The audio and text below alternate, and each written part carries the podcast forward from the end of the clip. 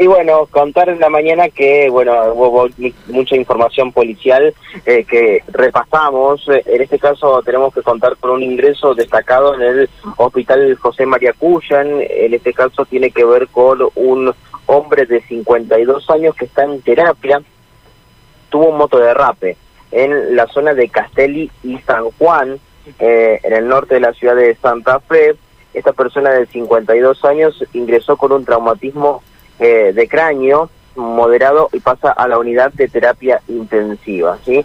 Eh, lo que nos indican es que este motoderrape que se termina dando en la medianoche de hoy aproximadamente se dio a través de una la modalidad de eh, justamente de robo, la tentativa de robo, donde bueno le quisieron sustraer la moto y terminó cayéndose en el asfalto y es por eso que tiene este traumatismo de cráneo. Reitero, sucedió alrededor de las 12 de la noche en la zona de Castel y San Juan.